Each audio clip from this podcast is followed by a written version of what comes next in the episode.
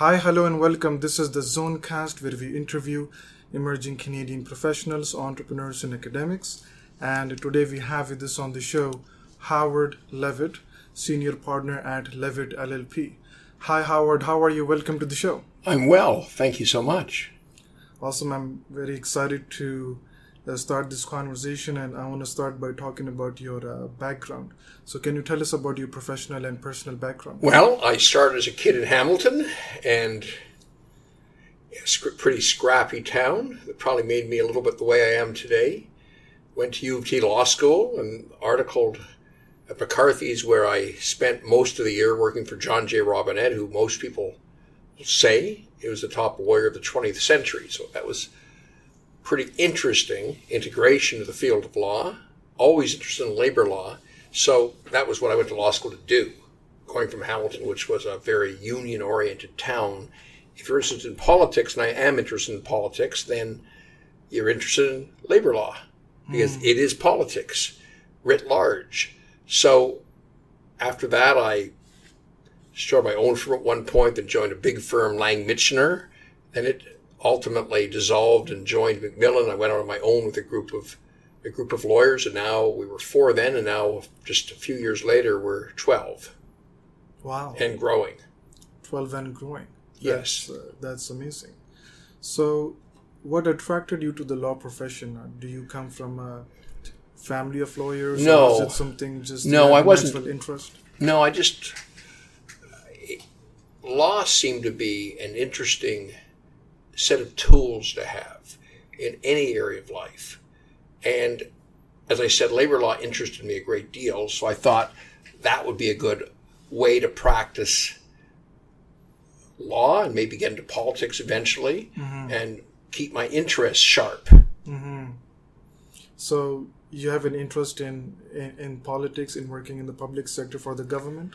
Well, being a politician, not working in the public sector, I would never want to work in the public sector. It'd be antithetical to my personality. But I thought I'd be a politician. I don't think at this point I'm likely to ever become a politician. Okay. But you never know.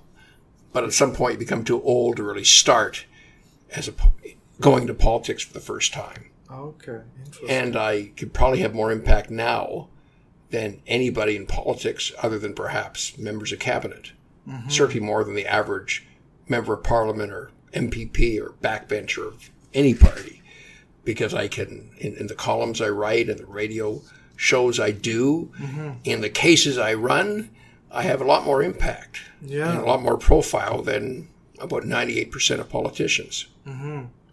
Can you tell us about some of the major clients you have worked with? Well, I act for a lot of Canada's biggest companies, and particularly in the broadcast field. Rogers, that, of course, includes City TV, Shaw Communications. That includes Corus Television, um, Development Bank of Canada, Cooperators Insurance, lots of medium-sized companies like Egan Visual. I act for I don't know hundreds of companies really. Mm-hmm. So you must be familiar, with and a lot of executives as well, of course. So so you must be familiar with the recent. Uh, I was just reading this yesterday. I think uh, Faith Goldy's case. I think it was against Bell uh, for refusing to uh, uh, run her ads. What do you think about that? Well, it's not my field. I do labor and employment law. There's oh, enough okay. of that to keep me busy. I've been on News Talk 1010 on the story today about the statistic. Uh, sorry, yesterday I was on CHML and Hamilton Radio today on Statistics Canada survey about what the percent, 19% of women and 14% of men say they've been harassed in the last year in the workplace. And that mm. was taken in 2016. I expect it to be higher today after the Me Too movement's come out. No, not necessarily sexual harassment, but harassment broadly defined. In fact, a small percentage of it was sexual. Most of it was abusive treatment in the workplace. Mm-hmm. And I was on CP24 yesterday as well, talking about Taverner and his potential appointment to the OPP, his head and his decision to revoke his resignation from the police force. So, two days, three media appearances, that's a lot more press than politicians get, yeah. unless you're the prime minister or a very senior cabinet minister. and that's regular for me. There isn't a, a week that goes by where I'm not four or five times in the media. Mm-hmm. So I saw your interview uh, as part of the negotiation project uh, at Ryerson University, and um, it was a very interesting interview. Um, and you talked about your approach to litigation. Can you can you share that with us? Well, I, I, like probably many senior lawyers have many approaches to litigation. So it's hard to say what is my approach to litigation. My approach is to be single focusedly supportive of my client's needs and figuring out whatever it takes within the limits of the law to accomplish their objectives and to make the other side think eight times before continuing the fight or suing them in the first place or being sued by them in the first place, depending on, of course, which side I'm on, because for both executives and corporations. But it's to be tough and tenacious, not to make easy deals with the other side, which too many lawyers in my field of employment and labor law do, but try and ensure not that everybody walks away happy, but that my client walks away happy, and the other side probably walks away unhappy. Mm-hmm. Interesting. Uh, and I, one thing that I particularly remember that you mentioned is you you pay special attention to the examination for discovery. Yes, I do. Uh, stage of the pre-trial process. Uh, can you tell us more about how this works? Well, sure. Examination for discovery is a process in every civil claim, other than small claims court, in which you get to examine the other side. So, for example, if you're a woman who's a subject of sexual predation, harassment, abuse, you go to the court, the police, there's no disclosure of what the other side is. And the other side, in fact, the accused doesn't even have to testify at their own trial, like Ghomeshi, who never testified at any of those trials. Wow. If you, that's a fact. If you sue civilly, in other words, if you sue in the court system for money, you can require the other side to attend an examination for discovery. Mm-hmm. And you get to examine them under oath, or at least your lawyer does. And then if they don't attend a trial, the, the court makes what's called an adverse inference. They assume that they wouldn't have anything positive to say in support of their own case. Mm. So as a practical matter, they will be there testifying. And before that, you've already had them examined under oath. And you get money at the end. But examination for discovery, people prepare for trials. Yeah. Everybody knows about trials. Yeah. But they're not very often very well prepared for examination for discovery. Mm-hmm. But what they say at discovery binds them at the trial and mm-hmm. creates contradictions between what they say then and what they say at trial and mm. gets admissions you can read to the judge as a trial as part of your case. So I try and be very well prepared at examination for discovery. At trial, they're going to be very well prepared because they'll have spent several years in the case and lots of time preparing for the trial, and they're going to be, therefore, much less. It's going to be harder to get admissions from them. Ah. But they're not so prepared at discovery. They tend not to take it as seriously. So therefore, I focus, of course I focus at trial, everybody does, but I really focus on examination for discovery when they're not quite ready. And then I try and get my admissions there when they haven't really thought through their case as closely as they will have by the time they get to trial. And I win many of my cases by getting admissions at discovery. So cases can be won or lost just in that. As a practical matter, yes. Of course, there's not a judge rendering a judgment, but you have the tools to make the case very easy to win. And of course, then I have the discovery. So then we have a pre-trial before trial where you sit down with the judge of the court, and the judge says, "Here's what I would do," and tries to get the case settled. They, and most cases that aren't settled by then settle at pre-trial. But if you come with admissions from discovery, which I put into my pre-trial memorandum, the judge is very persuaded by that. They're able to say to the other side, Mrs. So and so or Mr. So and so, your client's already admitted to A, B, and C for Mr. Levitt. I don't see how he could possibly win now. Mm-hmm. Because, of course, if they say the same thing at trial, they're, they're done. That's why it's a good admission. And if they try and change their story at trial, it's not credible. Mm. Because they've already said the opposite two years earlier, examination for discovery, and frankly, their memory's fresher. So it's hard for them to take a different story because that's even probably even worse for them than just admitting it again. Yeah, that's true. So in the examination for discovery, you can uh, meet them in person and ask the questions and in, get an admission. Yes. And as part of their stage, do you also get a chance to collect their any evidence that they may have? But you absolutely do. In fact, you get their documents before the discovery Oh, okay. And it just, they have to produce what's called an affidavit of documents, an affidavit swearing that these are all the relevant documents they have. Mm-hmm. And then you get to cross examine them on the documents Oh, okay. and everything else and what's in their statement of claim or statement of defense at discovery. So, as part of the evidence, you can also collect email records. Everything. Wow, Everything. that's a very powerful. Unlike criminal trial where the accuser gets nothing. Which is why in the Ghomeshi case we saw these women who looked like deer in the headlights seeing these things in cross examination at trial for the first time, not remembering it from 10 years earlier, and looking like fools. It can't happen in a civil trial because all the other side's documents are given to them in advance for them to review with their lawyer, and then they and you get to see the other sides, and then you can ask them questions on it. So by the time you get to trial, there's no surprises. Hmm. So the Ghomeshi case that was a criminal trial. Yes. Ah, and Okay. I'm talking, what I do is civil trials, Oh, okay. usually wrongful dismissal, but other sorts of civil trials, whereas I'm describing the process is very different. You have statements of claim and defenses, which you don't have in the criminal trial. You have affidavits of documents, where all they have to produce all their documents, which you don't have in the criminal trial. At least the defense has to. The defense doesn't have to produce anything in the criminal trial. The crown has to produce everything. So the defense, or in the case of Ghomeshi, I'm using him as an example, which everybody knows about Ghomeshi.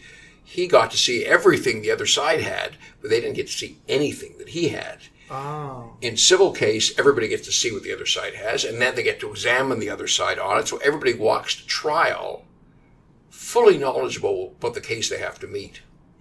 Which is why I say I cross examine them hard in examination for discovery. Because at that point, I they're not so ready. Yes, they've seen the documents. Yes, they thought about it, but not so hard. They haven't prepared as much. The lawyers probably spent all of two hours with them, not 40 hours with them. They might have been preparing, prepared for a trial. So that's when you're likely to get them weak. interesting.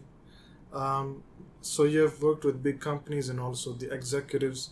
So do you think um, big established businesses or well-known brands they are likely to settle to avoid litigation even if they are guilty or innocent regardless because they just don't want the hassle and the reputational damage that comes through litigation It's a good question. Of course, the question is is there reputational damage? And what about the employee? What about their reputational damage? that's true Because companies are going to survive whether or not they're found to be acted improperly in a wrongful dismissal case. yeah But if an employee is found to have acted improperly in a wrongful dismissal case, he or she's finished. Anybody, any new employer, who of course all new employers these days, uh, sorry, all employers for new employees these days, Google their names and see what pops up. If you've been in a, unless your name is John Smith, and there's a thousand John Smiths, if your name is a little more idiosyncratic, and you pop in their name and you see they were suing their last employer, especially if they were found to have been fired for misconduct of some kind, they're finished. The employer won't be finished, but the employee will be finished. So I think the pressure is much greater on the employee than on the employer. And I'm just going to, while we're talking, I'm going to do a little email search and see if I'm going to find something for you. okay This was an interesting. This is an interesting case that came before MAC for Flair Airlines, and we were in there one day preparing our case, and lo and behold, what found it. What pops in front of our eyes? What we're called about the press about a story they're running, and there's the story. It's the Okanagan Edge. A guy named uh, what is his name? Lapointe, Chris Lapointe big picture of him in a tuxedo looking proud. We said a Flair Airlines jet. I read a little bit further down the story. And what does it say? In the claim, LaPointe says Flair cited several reasons for his firing in his termination letter, including, quote, recklessness in the performance of your duties, gross incompetence, breach of your fiduciary obligations, conflict of interest, unwarranted absenteeism, insubordination, and attempts to defraud. Now, what is the chance that Chris Lapointe is ever going to get another job? Now, what was interesting here is we hadn't even talked to the press. This was based on what he put in his own statement of claim. I don't know who gave that claim to the to the press because generally speaking, someone has to tip the press off. There's just too many claims being filed and no papers have the resources anymore of having reporters sitting there waiting for an interesting claim to come in and reading all of them. So usually it's the employee himself thinking it's going to pressure the company or his lawyer or somebody they told about it who tips off the press. And then the story appears. And people don't realize the impact of what you put in your public pleadings when you file a civil lawsuit. Mm. Sometimes I have clients who are who are accused of sexual harassment. And they have committed sexual harassment, but it's not that bad. And I say to them, you know, you did commit mild sexual harassment. It would meet the test, but it would not be enough in light of your length of service and the culture at the time, and the fact perhaps other people were doing the same thing. It won't be cause for your discharge. You'll win the case. And they say, well, couldn't anybody find out about it? Because so far the company's been good to me and kept it under wraps. People know I'm fired. They don't know why. Could people find out? I say, well, yes. If you sue them for more money, the company will file a defense. will put that in the defense. And then it's potentially what's well, on the public record if anybody wants to go and look for it. Mm-hmm. And so I've had clients say to me, even if I'd win $100,000, it's not worth it to me to ruin my reputation, for my wife to find out, to be rendered unemployable. So I'll pass in this case. Mm. And that goes both ways.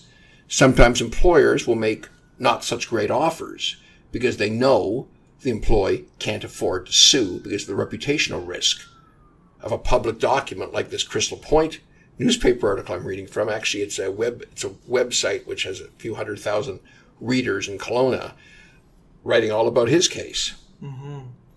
That's interesting. So, is there a way to make a statement of claim or defense private, or is it? Yeah, it's called commercial arbitration. If both parties agree to arbitration, usually, as you say, it's companies that don't want it in the press initially anyway, because at least they think about it in advance. Yeah. Sometimes employees like Lapointe foolishly put all this in their statement of claim and make it public, probably not considering what he's just going to do to his reputation. Yeah. So companies sometimes in the employment contracts have arbitration clauses preventing employees from going to court. Oh, okay. And in that case, they can only go through an arbitrator who will probably make the same decision as a judge, but it won't be public. But if you go to court, then you can't stop. It's entirely public. Then anyone can search and access it. They can do that. They can walk into the courtroom and watch the case. They can do any of those things. Okay, and especially if the person or the brand happens to be a recognized uh, brand or person, then there will be some kind of media and public interest. Yes, that's right. So, so it's unlikely that the case will stay hidden. That's correct. It's very hard to keep it hidden. Look, it may not be picked up. Mm-hmm. You never know. Here's where it gets picked up. If there ends up being a decision of the judge, that will be picked up. That's mm-hmm. a fact. The fact you filed a claim like Lapointe did the chance of anybody knowing about it or reading it or finding it is really remote because there's, I don't know, there's probably 5,000 claims issued a day in the province of Ontario of various kinds. Who's going to look for them unless someone tips them off? Mm, and then the search specifically for that case. Sure. Yeah. And a new employer may say, Have you ever sued your previous employer? Wow. and if they say yes, they may look it up. Yeah. And by the way, if they say no and it's, and it's untrue, that could be cause for their firing if the employer ever finds out later on because people don't understand if you lie to your employer about something that might have prevented you from being hired during the interview and the employer finds out about it 10 years later cause for discharge wow that is interesting yes and not known to most people and similarly i mean lying is a fatal flaw in most workplace law cases i was just talking about a case today where the employee what he did wasn't so terrible. It was terrible, but it wasn't that terrible. Would not have been cause for his discharge, in my opinion. I'm acting for this employee. But it just turned up that he, in the course of the case, that it wasn't the lie. Uh, sorry, it wasn't the um, the misconduct. It's that when they investigate him on the misconduct, he lied about it. Mm. And that became the real cause for discharge. And sometimes when I'm acting for employers, I prepare investigative questions for them with a mind to potentially they're lying. And then we have a stronger ground to fire them in the lie than we did in what the investigation's about. And employees are so reluctant to admit, admit misconduct, they often will lie, even though if they understood the law well enough, they know that what they're being accused of, what the misconduct was, wasn't serious enough to fire them mm-hmm. with cause. Because misconduct, to be sufficient to be cause, has to be extremely serious, and usually there has to be written warnings. Mm-hmm. So, sure, employers will investigate their misconduct, but usually it's just not cause. Mm-hmm. It's the line that is. Interesting. So I learned that you are uh, representing four female police officers. I well, we'll see where that goes. I'm not. I was. I'm not sure if that case is going to continue or not. Oh, okay. So. Is there going easy come, easy go? I guess we'll see where it goes. I'm not sure what's going to happen with is, that yet. Is there going to be like a settlement, or are, are no? I, I may not be I, I, can't discuss it, but I may not be proceeding with that case. Oh, okay, okay, that's interesting. And um, another thing, they're very happy with what I did. With they're very happy that in no time from retaining me, they had CTV, CP24, yeah. Global News, Toronto Sun, bang, News Talk 1010 with huge interest, but and that was only a week or so ago, but sometimes cases go in funny ways. So I'm not sure I'll be continue to be acting. Mm-hmm. And this this this attention, do you think if the case were to continue, this media attention that they have received, would it help them? Yes. In this case, for sure. And it would not affect. I think it already did. It already did. I believe so. And it would not affect their employment or future employment. Well, you, I, I don't. I can't discuss the case at this point. But if let me say this there was nothing that it could do to make their employment any worse than it already was. okay. Okay. That makes sense. if anything, it would have the opposite effect. Okay, it makes sense. Because when the glare of light is shown on people who may not want to be uh, what they're doing to be publicly known, yeah. they tend to improve their conduct. That is true. Or at least not commit misconduct following that point. That is true. Um, and another case that I was mentioning that you had been working on and is you're representing Jordan Peterson, you're yes. professor, and also Lindsay Shepard. Yes. Uh, she used to work as a TA for Wilfrid Laurier University. Yes. Um, and that case has been going on for some time. It began when she was um, interrogated by three staff members of the university. A professor, a department chair, and the head of gender equity studies for the university. Yeah, regarding a lecture yeah. that she did about the use of gender pronouns, I believe. she was. just showed a little clip, a clip from of, Jordan, Jordan Peterson, Peterson, debating a professor on the other side, and all of a sudden she was hauled into this inquisition and yeah. just lambasted. Yeah. So, uh, and what was wrong with that interrogation? I think I, have I've heard a portion of that. I haven't heard the whole recording, but from a legal or ethical perspective, what do you think was wrong with the way they treated her? Well, it's not what I think is wrong. It's what the universities admitted was wrong. The universities admitted that it never should have happened, that what she did was entirely appropriate, mm-hmm. that the way the professors and the head of gender studies dealt with it was breached all the university policies. It, okay, objectively, it was abusive. It was tyrannical. It was contrary to all academic freedom. It was mm. entirely inappropriate. And then, of course, it's like uh, Jordan Peterson was this innocent victim in it because they'd taken upon themselves to viciously slander him. Yeah. So, uh, call him like analogize him to Hitler. Analogize Jordan Peterson, probably Canada's greatest public intellectual, not probably Canada's greatest public intellectual, to the greatest dictator of the 20th century who murdered tens of millions of people. Yeah. I mean, quite some analogy. That was a very uh, odd analogy. Yeah. Um, I guess they, yes. were, they were trying to make a certain point, but I guess the analogy was not uh, making sense. Um, but I'm not sure what point they were trying to make there. They obviously don't like Dr. Peterson's views, if they even know what his views are, which of course itself is a question, mm-hmm. and to try and they really try to take the position that his views were not even worthy of discussion. Mm. So they demonized him to that extent to try and intimidate her from discussing him again. And they told him that she's not to mention him anymore in any further lectures, and all lectures had to be run by her professor, Rambukkana. when it never had been before. And in the statement of claim, um, the the university's lawyers argued And the statement of defense. the, the statement of defense. The university's lawyers argued that because the re- recording was recorded by Lindsay Shepard and it was made public by Lindsay Shepard, Jordan Peterson should be going after Lindsay and not the university. And Yeah. that was I thought that was an interesting response, and maybe a judge would maybe ponder on that for a second. Well, I don't think they really were saying they should go after him. What they were her, what they were saying was they're not responsible for the damages. She is, and therefore the damages against them should be reduced Reduced. because all they ever slandered him to was her, not to the wide world. Yeah. And the quick and easy answer to that is this. This, and they tried to argue this was some normal collegial session between a professor and a student. Well, no. A normal collegial session is not one when the, her professor and a department chair and the head of gender studies calls her in for an inquisition and assails her until she starts crying and then continues to assail her. That's not a normal collegial little session mm-hmm. instructive between a teacher and an assistant in which she's vigorously and viciously rebuked. Mm-hmm. He is slandered.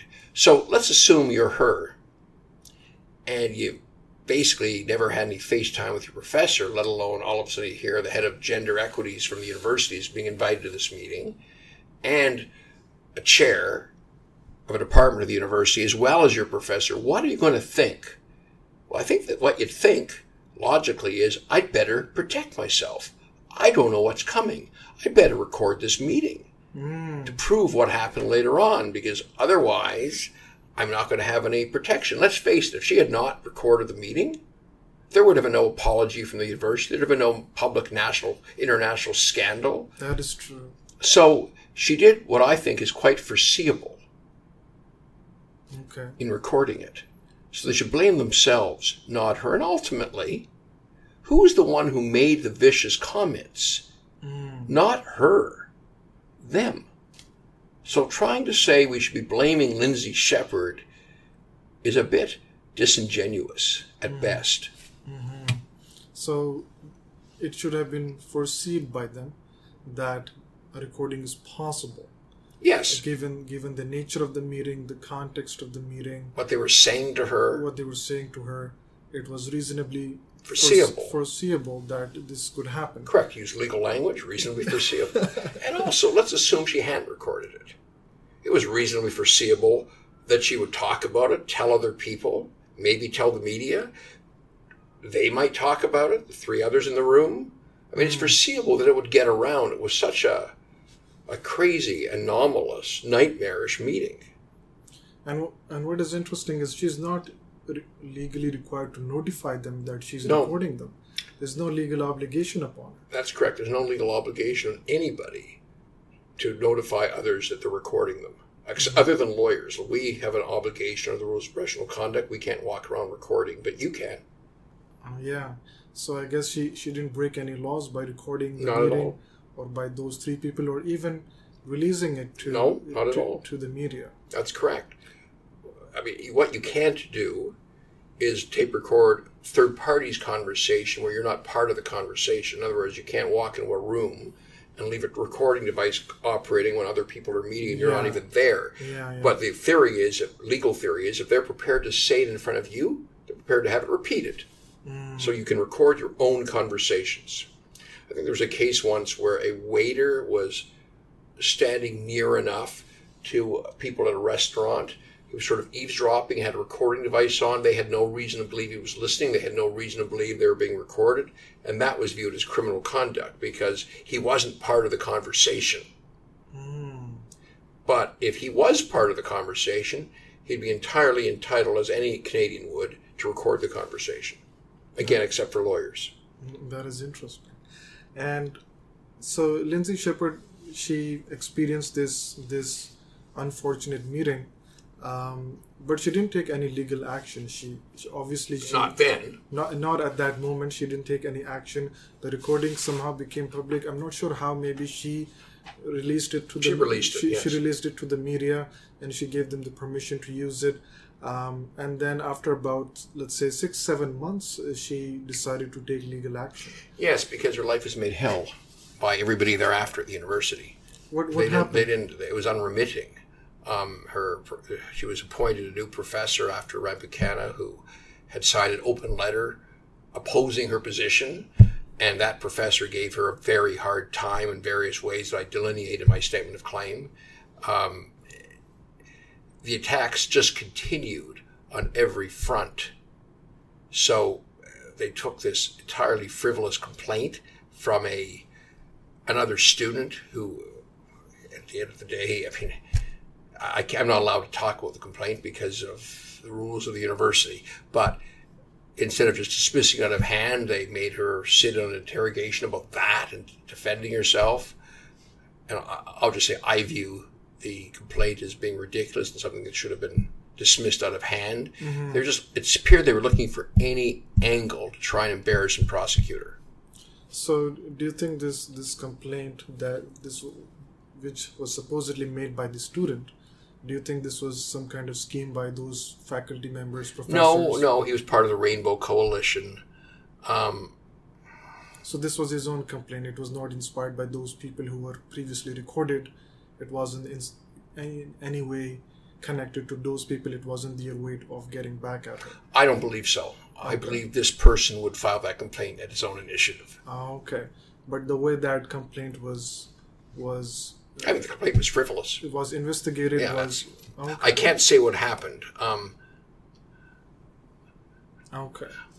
That yeah, that that was uh, interesting. I guess um, this complaint, which was possibly frivolous, came about, and then uh, the I, I guess the way the complaint was handled may, may not have been the best. Again, I don't know the details, uh, but do you believe it should it should have been uh, have been uh, discarded? yes, that's all I can say Okay. at this point. Um, we might be able to shortly talk about what did happen to it, and um, Okay. but I can't talk about that at this point. okay. That's, that's Or at least maybe I can, but I don't have my client's permission yet to Okay. talk about it. okay. So therefore, I can't.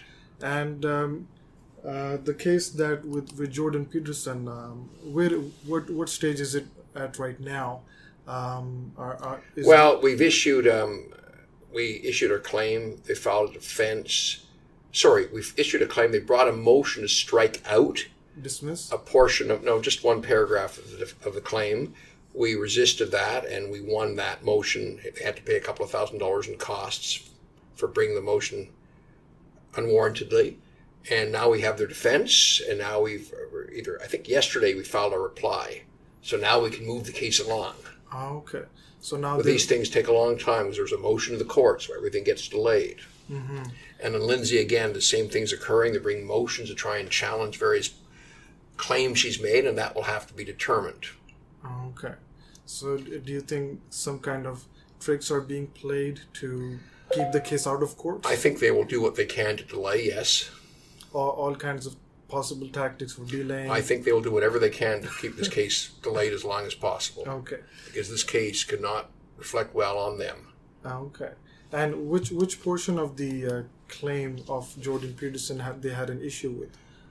Are you, It was the paragraph that said, and understand their issue has to be for legal reasons, so it may not make a whole lot of sense to your listeners, that that paragraph said, ironically, Peterson's, because they attacked his credentials, they said he has no academic credentials, and that- uh, basically an academic charlatan, which is outrageous because he has so many peer-reviewed papers, dramatically more than they do, and that's what a paragraph said. It said, ironically, Peterson's academic qualifications are dramatically greater than either Pimlott's or Rambukkana's, which is indisputably true. Mm-hmm. And they tried to strike that out. that is that is interesting. They try to argue it's irrelevant to the case and is only intended to prejudice and to create color. Well, I think it's quite relevant to the case, to whether these people slandered him or not. That is Anyway, the the the um, master, who's the court official deciding procedural issues, decided in our favor okay. and let that proceed and continue in the claim. That is interesting. And one of those uh, three employees, I believe it was Ad- Adria Joel. Um, Yes. He's no longer She. working. She's no longer working with the university. Correct. So I have no idea what happened to her, but the university is defending her and paying for her legal defense. oh, interesting. Well, the university is giving a lot of support of the things they're saying. They're, they're repeating the same slanders against Dr. Peterson in their public filings. Oh wow. They're trying to see that everything he said about him is true. Is bizarre. interesting. And uh, Professor Rambukkana, is he still p- working with the university? Is he As I understand it, yes. Okay. So they have not dismissed or terminated anyone because of this. We're scandal? unaware of any discipline. Okay. Now, I'm not saying there haven't been any. I'm saying that we're unaware of any discipline. Okay. If they had taken any disciplinary action, they would not want you and your clients to know, because Well, I will find out eventually when we have examination for, for, for, discovery. for discovery. Yes. Okay, that is particularly interesting. Perfect. Um, wh- when you uh, engage in litigation, trial, pre-trial, what kind of tricks and tactics do you see being used by lawyers? Oh. How many days do we have? I mean, That's a big, big question. That's a big question. There's many things that lawyers can do at different stages of the game. It depends on whether objective is to delay, to create expense, to. You know, I had a client today complaining that after five years of a case, the other side is now bringing a motion, coming up with new documents, mm. and putting in new allegations or statement of defense to try and defeat his claim for wrongful dismissal. And of course, we're arguing it's too late now. It'd be unfair to him, but they're relying on emails from him. So it's harder for him to argue it's unfair to him because his emails, albeit several years old. So we'll see what the court does with that. The reality is, in these days of electronic transmission, people write things that are maybe a decade old, but there's millions of documents they've written, and it's quite it's it's believable. In the old days, it wasn't believable it's when these people just wrote memos, and there were, there were a limited number of them. But nowadays, it's believable that the company won't have seen every email he ever wrote. They'll use keywords and everything to retrieve email to prepare themselves in the case, but that won't necessarily bring up everything. When hmm. somebody in the course of a long career might have written literally millions of emails, no, no company and no lawyer is going to sit there and read through millions of emails, mostly saying, "I'm, you know, I, uh, here's my sick note," or you know, or whatever. It's got nothing to do with the case, or some eh, boring, banal, irrelevant email dealing with some aspect of their job that has nothing to do with the case. So it's commonplace. If they keep looking, they're going to find something they hadn't seen the first time. The question is to what extent that should prejudice the client, but lawyers can keep looking, keep digging, keep trying to find new things, keep amending their statements of claim or statements of defense, and make the case, frankly, unaffordable to an average person. Hmm. All legitimately. So, how do judges view and respond to these tactics? Do they just have to accept that this is part of the game? If they believe that it was done in good faith, and they believe the person isn't prevented from defending themselves because it's just too many decades or years later, they let it in. The presumption is that everything will be allowed in, and you can mm. file what defense you can. It's very hard to dismiss a case based or dismiss a claim based on it being old. Mm. If it justifies the dismissal, in other words, if they find some allegation of fraud that occurred a long time ago, but the company really didn't know about it until then, they could, or they find you lied in your resume, might well be let in 10 years later, as I was saying earlier. So they can. That's the law. Interesting.